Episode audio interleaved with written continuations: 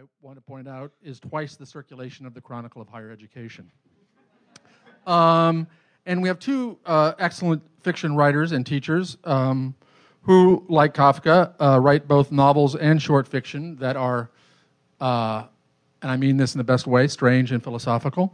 Ben Marcus is an acclaimed and one-of-a-kind writer who teaches at Columbia. He is famously an advocate of the idea that not all fiction needs to be, quote, realistic.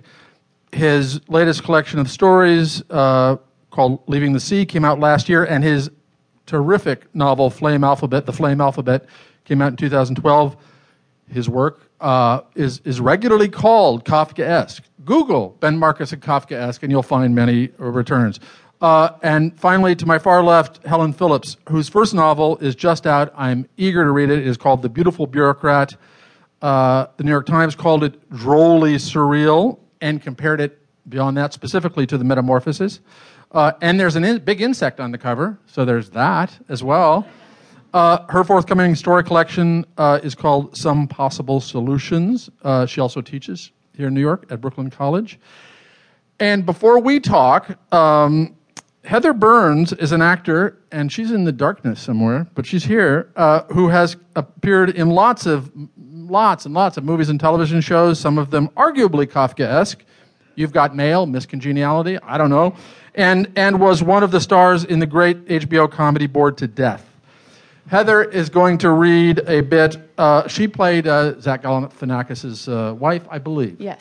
And she will read a bit of the beginning of The Metamorphosis to get us in the mood and establish the text. As Gregor Samsa woke one morning from uneasy dreams, he found himself transformed in his bed into a gigantic insect. He was lying on his hard, as it were, armor-plated back, and when he lifted his head a little, he could see his dome-like brown belly divided into stiff, arched segments, on top of which the bedquilt could hardly keep in position and was about to slide off completely. His numerous legs, which were pitifully thin compared to the rest of his bulk, waved helplessly before his eyes. "What has happened to me?" he thought. And it was no dream.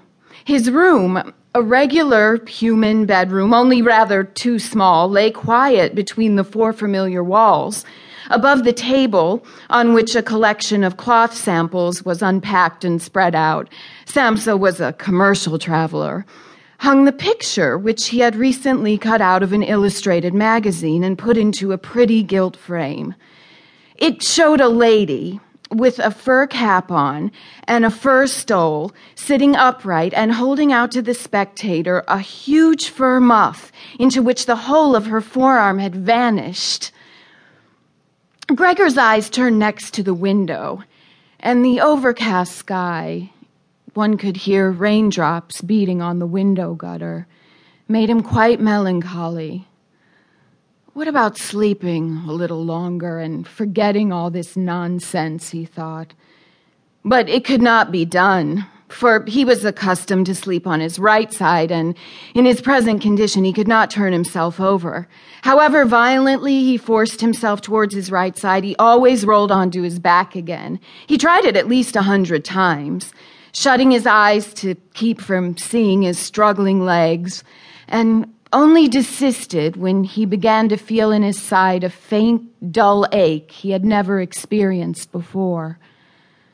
"Oh, God," he thought, "what an exhausting job I've picked on. Traveling about day in, day out. It's much more irritating work than doing the actual business in the office. And on top of that, there's the trouble of constant traveling, of worrying about train connections, the bed and irregular meals, casual acquaintances that are always new and never become intimate friends. The devil take it all." And he felt a slight itching up on his belly. He slowly pushed himself on his back near the top of the bed so that he could lift his head more easily, identified the itching place, which was surrounded by many small white spots, the nature of which he could not understand.